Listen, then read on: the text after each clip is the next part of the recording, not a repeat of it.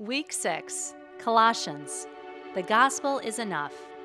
Our final letter is to a small, seemingly insignificant city in the Roman Empire called Colossae. Paul did not plant the Colossian church, but he cared for them all the same.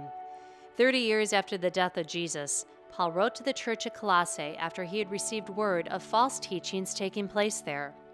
Their culture was similar to Ephesus, with religious diversity and a Gentile background. Like Ephesus, the presence of many religions prompted people to blend religions together. This custom is called syncretism and was heavily practiced in Colossae. Most people in the Colossian church were new to their faith and had not yet fully worked out the implications of the gospel. They still did not entirely understand what Christ's work on the cross did for them. They thought they had to do more than just accept the gospel message. They desired to follow God, but were easily tempted to add more to their faith.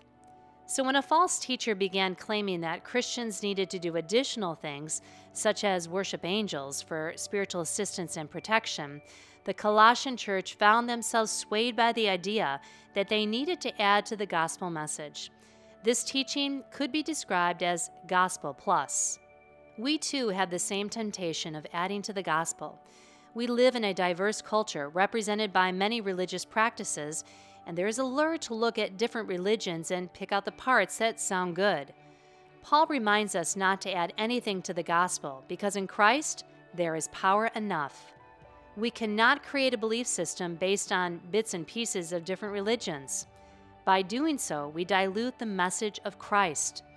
The message of the gospel is that Jesus Christ, the Son of God, came to earth died on the cross, and rose from the grave. Through his grace, we can have hope. That is the gospel, and it is enough.